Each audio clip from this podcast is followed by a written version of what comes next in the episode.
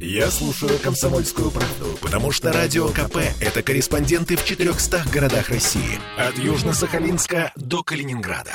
Я слушаю «Радио КП» и тебе рекомендую.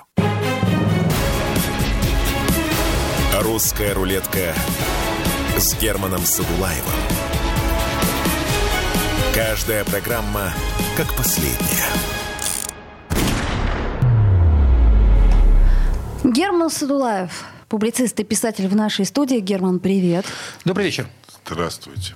Это Кирилл Манжула. Это Оля Маркина. У нас есть такая э, скандальная, очень неприятная история. Э, в, на... Д... да. в ДНР нашли выброшенную гумпомощь для участников СВО. Дальнобойщик Александр э, Закутний обнаружил в городе а, Амвросиевка на границе Донецкой Народной Республики с Ростовской области свалку из гуманитарной помощи для участников специальной военной операции. Об этом сообщает местный портал 161.ru.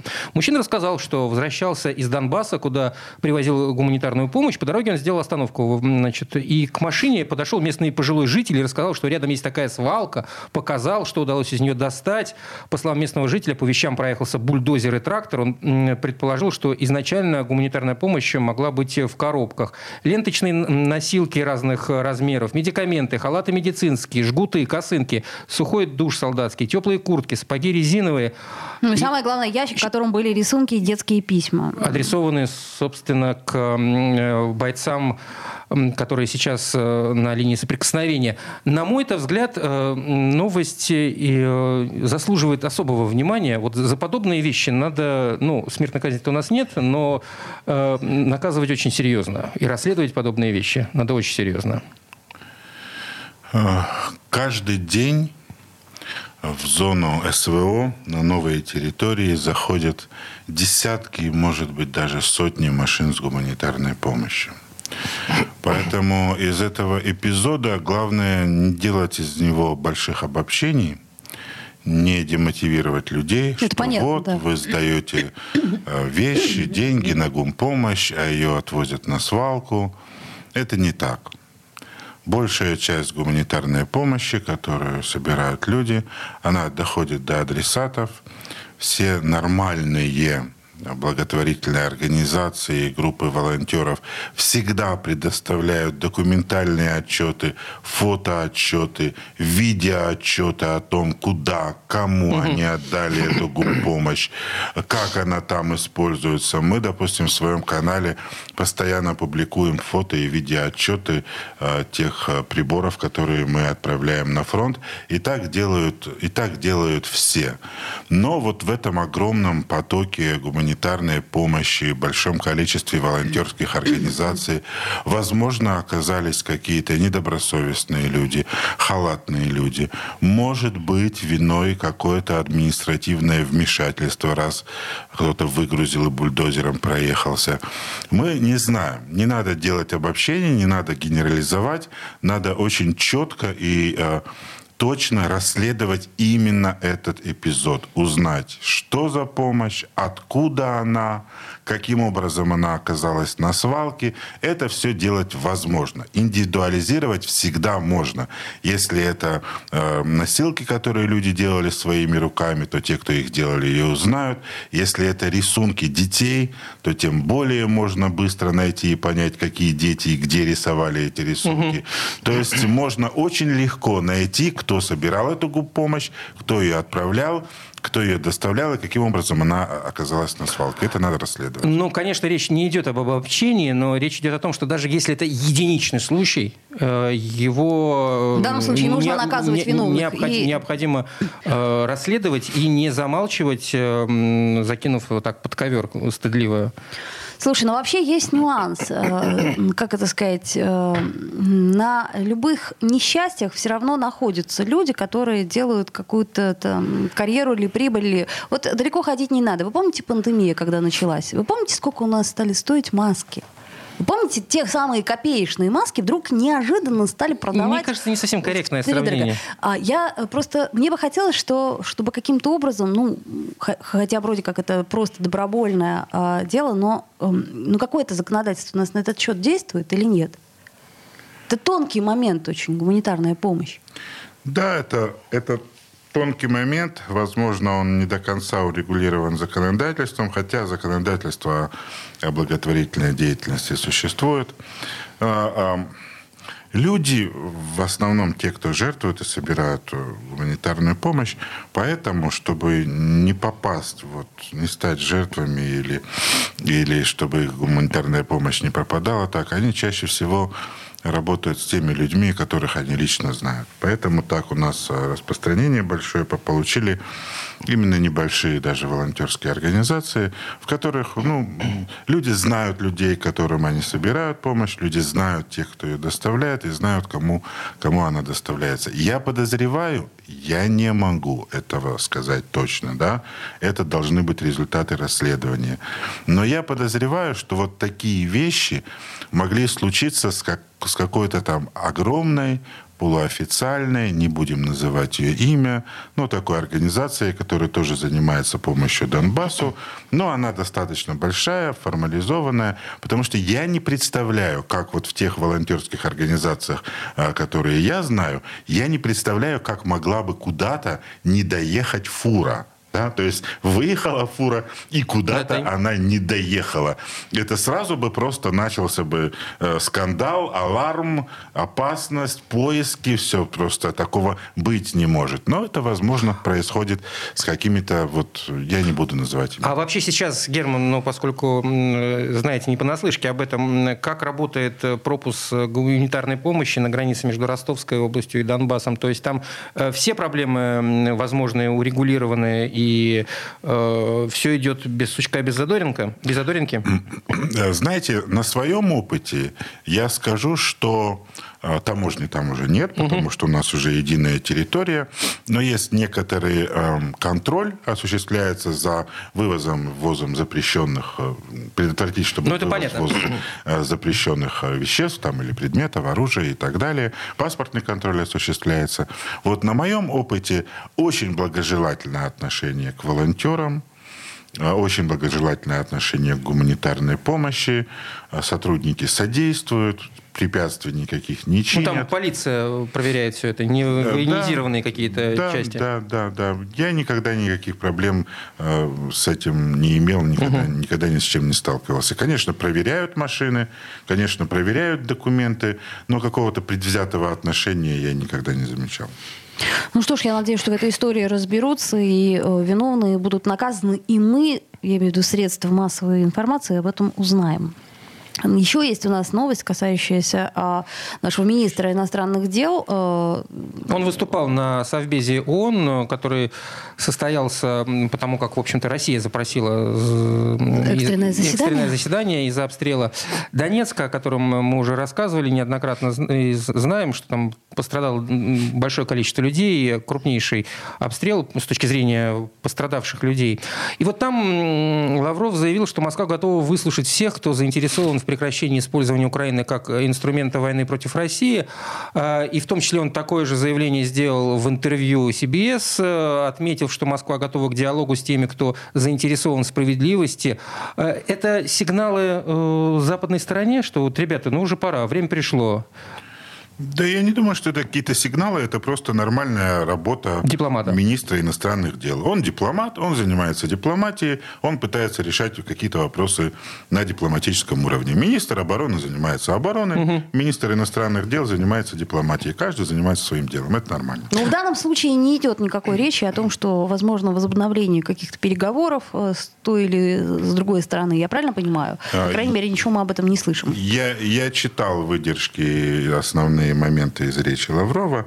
И никаких, э, никаких там сигналов к тому, что мы готовы пойти на попятную и готовы пойти на переговоры, угу. нет. Он четко говорит о том, что мы не согласны на сохранение в Киеве существующего режима этой власти, и мы не согласны на то, чтобы Украина использовалась как оружие против России. То есть понятно, что речь о переговорах может идти только э, если они будут связаны с демонтажом киевского фашистского режима, и, значит, скорее всего, с освобождением территорий. На этом фоне в западных СМИ сейчас, э, да не только в западных СМИ, и западные политики сейчас активно увеличивают э, вот такую дискуссию о том, что есть опасность со стороны России, надо усиливать блок НАТО, надо вооружаться, чтобы предотвратить нападение России уже после и на там, страны Прибалтики, и на ту же Финляндию. Есть мнение, что подобное заявление со стороны НАТО и политиков на Западе, таким образом они пытаются э, ну, как бы нивелировать собственный проигрыш э, на территории Украины. Мол, э, и оставить вот это вот, что НАТО все-таки необходимо да, мы вот проиграли на Украине, но тем не менее мы необходимы, чтобы в дальнейшем от России вас уберечь. Насколько это действительно может быть так? Вот это такой далеко идущая игра. Да, безусловно, это так. Безусловно, они хотят показать, что у них есть еще силы, что НАТО такая эффективная организация, что она защищает своих членов. Ну, а то, что они говорят о, о, о русской угрозе, ну, так когда они о, о, о ней не говорили? Мы вспомним... Ну, открыто, в общем-то... Да, постоянно. Мы вспомним холодную войну, постоянно запугивали Не, ну, последние, западного... ну, последние 20-30 лет у нас все было более или менее ну, мирно. Ну, да, последние, последние, скажем так, не 30 лет, да, а вот некоторые 15-20 лет, когда мы... Нулевые. Когда, когда мы были в состоянии, они думали, что мы сдались вообще полностью на милость, да, тогда, может быть, не было. А так и то в Голливуде, не переставая, выходили фильмы о злых ну, русских. Там все-таки время от времени вот. они реагировали на там возникли проблемы в Сербии, появились плохие сербы в голливудских э, ну, фильмах. Но, но тем не менее русские это, всегда были плохими. А русские, русские всегда были плохими, даже когда мы думали, что мы для них хорошие. Давайте сделаем паузу, вернемся буквально через две минуты. Герман Садулаев. Русская рулетка с Германом Садулаевым чтобы не было мучительно больно за бесцельно прожитые годы, слушай «Комсомольскую правду». Я слушаю Радио КП и тебе рекомендую. «Русская рулетка» с Германом Садулаевым. Каждая программа как последняя. Вновь возвращаемся в эфир. По-прежнему с нами Герман Садулаев, писатель и публицист. И э, обсуждаем наиболее актуальные темы этой недели.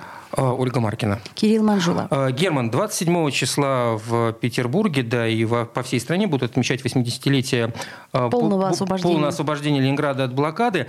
Я вот э, в каком ключе хотел бы об этом э, вспомнить. Сейчас, э, особенно вот в последний год, там весь 23-й, появлялось огромное количество всевозможных фильмов, касаемых блокадного, жизни в блокадном Ленинграде. И я от многих людей слышал, особенно знающих, да, там историков или тех, кто не понаслышке об этой блокаде знает, что очень много вымысла во всех этих фильмах. Как вам кажется, насколько важно соблюдать историческую правду, или все-таки есть э, некий возможный, э, ну, как бы игра в, в подобных вещах, когда можно и попридумывать чего-нибудь для какой-то определенной цели? Для усиления эффекта. Для, для усиления эффекта, например. А, конечно, художественный вымысел в художественных произведениях, он не только допустим, но и необходим.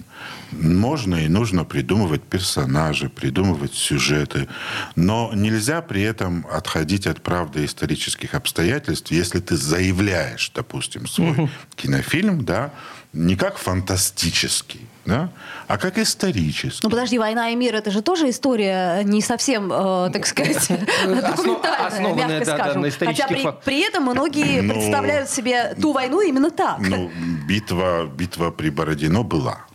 Гипотетически, да, безусловно, да. безусловно. Да. Пьер Безухов угу. не метался, как оглашенный, и, может быть, не было никакой, но, но, но битва была. Точно так же, когда мы сочиняем исторический фильм, допустим, или исторический роман, да, мы помещаем вымышленных персонажей, мы придумываем вымышленные сюжеты, но мы не можем а, придумывать э, или, или обстоятельства изменять, либо э, тем более мы не можем очернять нашу историю. Потому что то, о чем вы говорили, часто это было не просто какое-то там изменение или придумывание. Нет, сейчас я не говорю сейчас, об очернении, сейчас как раз этого, естественно, ну, не наблюдается. А вот про, про, про блокаду очень много мы видели именно, именно примеров очернения нашей истории, э, примеров очернения биографии наших партийных советских руководителей. Ну, вы говорите о том, что они блокады, да. жировали, когда да, люди это, умирали от голода. Это, это все, да. это признанные фальсификации, но кому-то вот надо это Просто в, в, в, в данной теме очень много еще пятен, ну, исторических пятен, э, не заполненных и не исследованных профессиональными историками, и в этой связи всегда задаешься вопросом, ну, может быть, ну, не вовремя вы занимаетесь вот этим творческим вымыслом, э, тем самым создавая определенные легенды и ну, неправильное представление, может быть, в каких-то моментах у зрителя? Или это не так страшно? Исторической правды никогда не будет достаточно. Ну, всегда придется что-то, вот я именно, имею в виду именно художественные произведения, всегда придется что-то додумывать. Но, знаете, иногда можно даже, даже, вот я говорил, что нельзя менять обстоятельства, да, но можно даже иногда отступать в каких-то мелочах от фактов, но нельзя искажать дух исторического события, нельзя искажать его смыслы. Нельзя, допустим, превращать э, блокадный Ленинград, э, описывать его как э, сборище людоедов и жирующих, и жирующей партноменклатуры. Да? Вот это нельзя, потому что это противоречит духу трагедии, духу этого события. Это противоречит смыслу произошедшего. Вот этого делать нельзя. Если такое произведение появляется, то его нужно к чертовой матери запрещать. Тут очень трудно, так сказать, восстановить даже не то что историческую правду, но и воспоминания тех, кто жил в те времена. Почему трудно? Что значит трудно? Трудно, потому что сквозь э, какую-то призму времени события видятся немножко иначе. Я вот просто... У меня бабушка, например, ну, блокаду меня, прожила У меня здесь. тоже бабушка и, прожила в блокаду и здесь. я хочу сказать, что она не слишком э, она хотела об этом говорила. говорить. То есть мы со своими предками пытались говорить об этом постоянно. Там, я, например, с дедушкой говорила, как вот, что такое идти в атаку, как, как это может быть. И он очень с трудом на эту тему вообще поворачивал. Если ты хочешь создать художественное произведение на исторические темы, ты должен сначала произвести очень большую работу в архивах, с мемуарами, с документами. Ты должен выяснить, что на самом деле происходило, узнать даже различные мнения историков, различные позиции. Ты должен быть полностью в теме. Невежество в этом, в этом случае недопустимо. Оно не профессионально ни для киносценариста, ни для писателя. Ты должен полностью изучить эту тему. Иначе не берись, иначе пиши фэнтези что-нибудь про какие-нибудь придуманные вселенные. Иначе это, это недобросовестно. Вы для себя себя отмечали что-нибудь интересное историческое за последнее время? Неважно, может быть, в кинематографе, в литературе? О а нашей истории, естественно. Э, э, знаете, я, я сейчас читаю, может быть, не совсем в тему ответ, но я сейчас читаю э, книгу Клима Жукова «Опасные земли». Угу. Она не совсем... Там, там, там три времени пересекаются. Средневековье, время Великой Отечественной войны и современное время. И вот это, конечно, история полностью вымышленная, это фантастика, мистика и так далее. Но мы видим, мы видим руку историка мы, мы видим владение огромным количеством фактов, обстоятельств. То есть своих вымышленных героев и вымышленную историю он помещает в совершенно реальные исторические обстоятельства. И видно, что он исследовал их досконально. Настолько, насколько можно их исследовать вот, э, по, по современным источникам. Это очень, это выглядит очень профессионально и очень привлекает. Я очень рекомендую всем, кто э, пишет исторические романы или, или сценарии, работать точно так же дотошно, профессионально, скрупулезно. Ну, потому что читатель прежде всего верит в правдоподобие. Для того, чтобы правдоподобие было правдоподобием, соответственно, очень хорошо бы знать материал. Да, и, э, и любая книга, даже или фильм, даже развлекательный, если он на историческую тему, то он все равно несет и э, просветительскую функцию все равно ты должен рассказать некоторую правду об этом времени, а, ну, дать, дать, дать, угу. дать какое-то знание читателю или зрителю. Поэтому просто развлекать, да, хорошо, но просветительская функция в исторических фильмах и книгах всегда есть, ею нельзя пренебрегать, и, относить, и относиться нужно очень аккуратно к историческим данным, очень внимательно. Ну, это как э, фильмы, которые снимались, предположим, в советские времена, и там очень четко работали художники по костюмам с э, периодом, с да, тем периодом. Да, да, а, чем очень часто пренебрегал, как это ни странно, Голливуд, который при этом очень во многом выигрывал но вот маленькие детали для даже не очень сильного историка, они выдавали какие-то мелочи. Главное, чтобы мы не учили историю по, да. по, по ну, как бы предметам искусства, да, по каким-то там фильмам, книгам, а то иногда некоторые под некая, некая подмена существует. Люди посмотрели какой-нибудь там художественный фильм и решили, что они все знают об истории того или иного события, произошедшего в стране. Ну, это принцип прочитанной одной книги очень сильного произведенного впечатления. И ты знаешь, что, в общем, мир устроен так. Мы не должны учить историю по художественным фильмам, но те, кто сочиняют и снимают художественные фильмы на исторические темы, должны предварительно очень угу. хорошо изучить историю, о которой они собираются снимать. Ну, я так понимаю, Кирилл, ты посмотрел э, фильм «Воздух», я, да? Не, я посмотрел фильм «Воздух». Германа-младшего. Мне, мне, и... мне понравился этот фильм. Я понимаю, что этот фильм, наверное, не для всех. Хотя вот по данным последнего уикенда, как раньше говорили, да, он э, собрал неплохую кассу. Э, ну, возможно, но на волне вот интереса к этому событию, там и большая часть фильма посвящена событиям блокадного Ленинграда. Ну, возможно, не только. Но это действительно художественное произведение. Я не буду пересказывать, если вы хотите посмотреть. Если не смотрели, Герман, не, не смотрели Нет, еще? Пока не смотрел я бы очень советовал. Там очень много, а, на мой взгляд, я не берусь утверждать, что я прав, но, на мой взгляд, там очень много от э, хороших советских фильмов о войне. Вот там, там почти ничего нет, не осталось от Голливуда, и там очень много от советского. Вот на мой взгляд, это хорошо. Это, э, да. Не потому, что я против Голливуда, ни в коем случае не это за это. хорошая традиция. А потому, что в советском кино очень много чего хорошего, что мы за последние 20 лет забыли в своем вот, желании э, делать жвачку. И, к сожалению, это привело к тому, что ну, в общем, мы разучились делать кино. Ну что ж, Герман младший, это династия. Да. Видимо, оно все-таки так или иначе играет роль.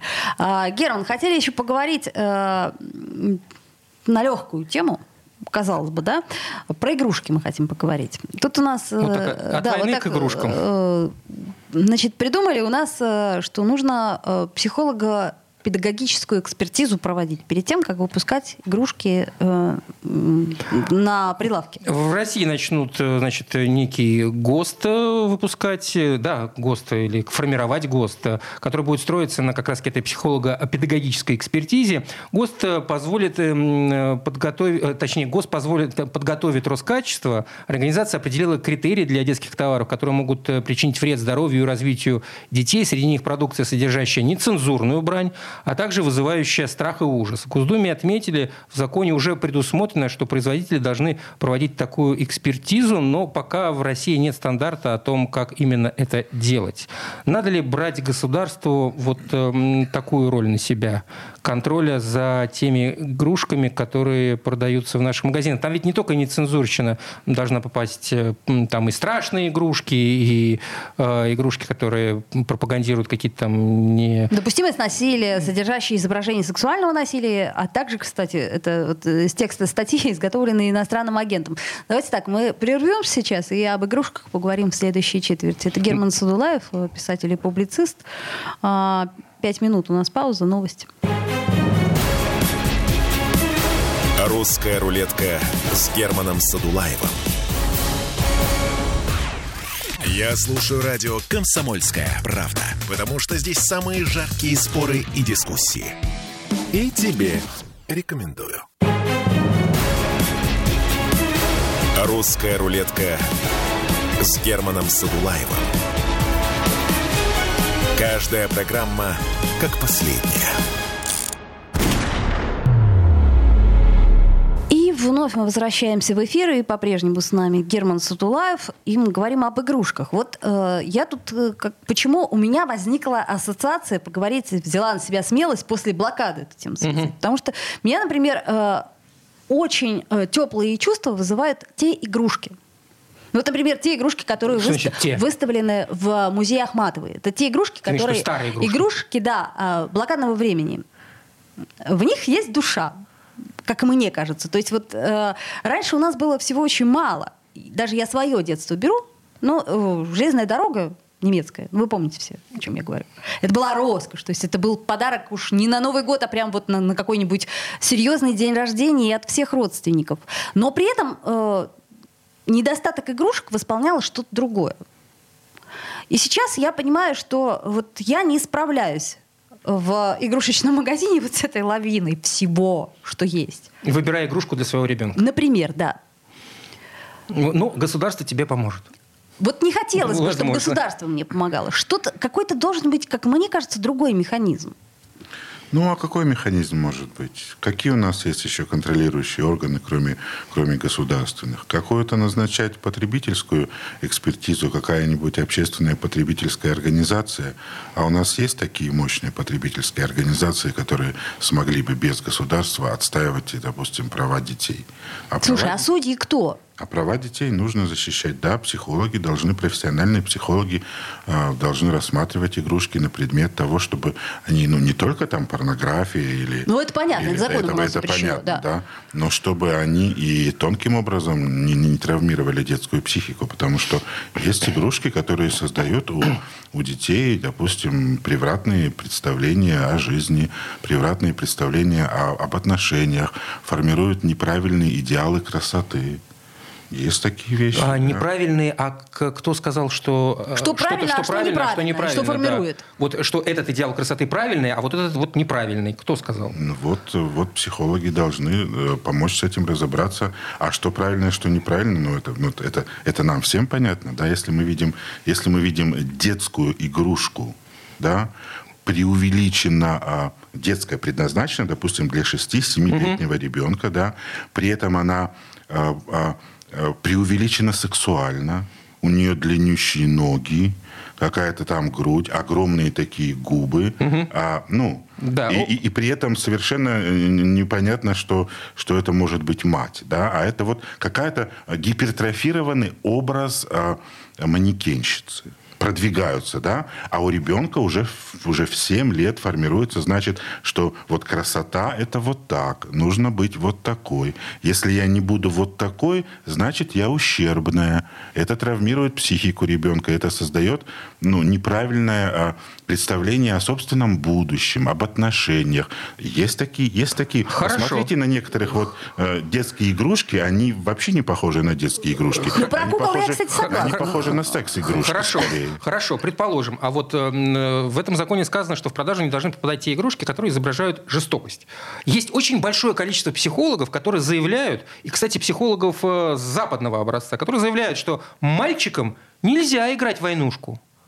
Вот нельзя это, вот это вот, э, как там, мускули, мус- как-то вот этот термин мускулин, мус- Мускулинность. мускулинность воспитывает в них, да, это жестокость формирует. Я, например, с этим не согласен. А кто-то может посчитать, что да, действительно, автоматы, пулеметы, пистолеты ковбойские нельзя. То есть вопрос в том, судьи кто? И из каких... э, Солдатики, солдатики. Солдатиков тоже в, в Солдатики, топку. конечно, должны быть. Солдатики. Вспомните Суворова, который играл, играл в солдатике, потом опа, военная- а был при этом очень клевым мальчиком техника, это- и это- дохленьким. Это, все должно Вот видите, быть. Это, это- на- на- каждый вопрос можно по-разному посмотреть. Но у нас, то есть мы, мы хотим защищать э, интересы ребенка, да? То есть, но сначала нужно сформулировать э, э, сформулировать, да, в чем состоят его интересы. Вот с, буквально вчера там, депутат Кузнецов в Госдуму внес э, закон, чтобы эти те- э, интересы ребенка были определены законодательно. То есть что мы считаем э, соблюдающим интересы ребенка. И там, в частности, говорится, что ребенок должен по возможности воспитываться в полной семье, ребенок должен иметь возможность перенимать ценности, религию, традиции родителей, ребенок должен э, обучаться и, и- и российским традиционным э, духовным, моральным ценностям. Вот то, что этому способствует, способствует, это в интересах ребенка. То, что не способствует, нет. Допустим, а, для нас, для, для российских народов, а, война, священная война, справедливая война, армия – это хорошая традиция, это благо. Поэтому танки, самолеты, солдаты для мальчиков должны быть. А вот, например, а, вот это западный культ супергероев – каких-то странных существ, полулюдей, полунелюдей, которые совершают странные поступки, порой преступные с точки зрения человеческой морали, но почему-то они превозносятся как образец для подражания. Это, возможно, не отвечает интересам российских идей. То есть запретим Человека-паука? Э, пропаганда, но... пропаганда вот таких вот э, э, мутировавших, так сказать, существ. Ну, а как же сказочные персонажи? Та же бабка Ёшка, баба Яга, она, э, бабка Ёшка, как дети ее называют, она же вроде бы там э, ела, поедала этих э, добрых молодцев-то. В русских, в русских сказках все не просто так. Русские сказки формировались веками, и они выдержали э, испытания многими поколениями детей. И в, в, них, в них это не просто придумано что-то для насилия, что вот бабка ела детей, как, как классно. Там всегда скрыты какие-то смыслы. А в, современной, в, в современном так называемом искусстве или там, для детей в фильмах, комиксах может быть иногда просто насилие ради насилия, насилие ради хайпа, ради привлечения внимания. Я не призываю все запретить. Там, запретите весь, всю продукцию Марвела. Я не призываю запретить. Но э, психологическая экспертиза э, не помешает. Я, угу. ну, почему нет? Мы должны... Дети – это вот ну, самое ценное, что у нас есть. Мы должны защищать детство всеми доступными, возможными Я с тобой целиком полностью согласна. Если это, это если, касается семейного насилия. Вот на хотя, это, например, надо бы, очень большое внимание. Если уделять. хотя бы чуть-чуть можно будет оберечь наше детство, наших детей от литворного влияния с помощью проведения каких-то психологических экспертиз, ну почему бы и нет? Почему? Слушай, Зачем от этого ну, Мы вот не устаем приводить этот пример с Хаги-Ваги. Ты знаешь, что? Или у тебя уже дочка подросла, Хаги-Ваги не просила? Это такое страшное существо синее с оскалом таким э, вот я сейчас покажу. Вот, вот, вот, вот, вот, вот такой. Не встречали, нет? Ну, ну, ну, ну да, ну это... Тут это, у нас, значит, э, это, было такое, кто? Рос, Роспотребнадзор? Год назад какой-то безумный хайп вокруг этой игрушки. Что, типа, надо запретить? Поскольку зубы у нее, да? И... А все психологи в один голос говорят, что, ребята, эти дети... Это нормально. Это нормально. Да, Дети нормально реагируют да, на эту да, игрушку. Да, поэтому Поэтому, да, есть психологи, есть профессионалы, они должны иногда проводить профессиональную экспертизу. Я не вижу в этом никакого, я не знаю, там вот ужас-ужас, репрессии начались, гулаг – сейчас вообще у нас... Да нет в этом никакого ГУЛАГа. Ну, провели. А, правда, может быть, если бы у нас чуть было более активное ну, потребительское общество, в смысле, я имею в виду... Ну, Активно а, не в смысле а, потребления. Не в смысле потребления. А в смысле высказывания своей позиции. Да, в смысле высказывания своей позиции, защиты, защиты своих интересов, то, возможно, эти все вопросы можно было бы решать просто по иску потребительских союзов в суд. Допустим, что вот в суд. Вот на такую-то игрушку, и суд назначает психологическую экспертизу, выносит какое-то решение. То есть, в принципе, можно было бы это делать и так, но у нас а, ну, государство, ну, так получается, что вот мы не очень активны, допустим, в судах. Это вот часть российской политической и национальной культуры. Мы не считаем суды чем-то хорошим. Мы не верим. М- ну, нас... ну, Слушай, ну, я, я бы сказала, что мы не, не, не верим, а мы просто... Это как представишь себе. Ты ну, понимаешь, что творится это... вот что-то со мной правонарушительное. Для нас это сутяжничество. Но это же это, это так это... долго. Это все, ты понимаешь, да, что да. это ужасно длительно, мучительно, и Бог-то с ними, с моими интересами, ну, вот говорит поэтому, типичный мы не можем русский человек. Не а потому как не верит в результат. Защищать их, ну, защищать кстати, их в судах. Тоже то вот, вот, значит, будет государство этим заниматься. Ну что, то, то, хуже всего это вакуум правовой вакуум или вакуум власти, это хуже. Герман, мы в последнее время, на мой субъективный взгляд, очень много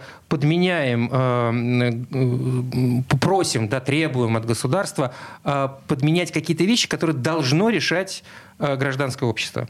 У нас не работает многие институты гражданского общества а, в том вопросе, потому что государство не в состоянии а, за всем вместить все не и контролировать не, все. Не ну, в состоянии. Не в состоянии все вопросы решить а, президент страны. Даже если делать пресс-конференции каждый месяц. И к нему будут э, по 6 часов обращаться с жалобами на стоимость яиц. Не в состоянии.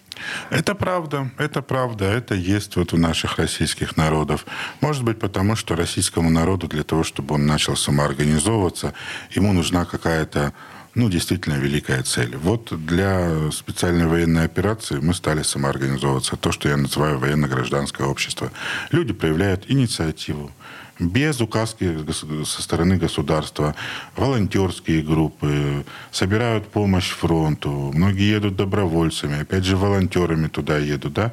Никто из государства это не приказывало, не указывало, иногда даже не очень-то помогало. То есть, в принципе, наши люди на самоорганизацию, они, они способны.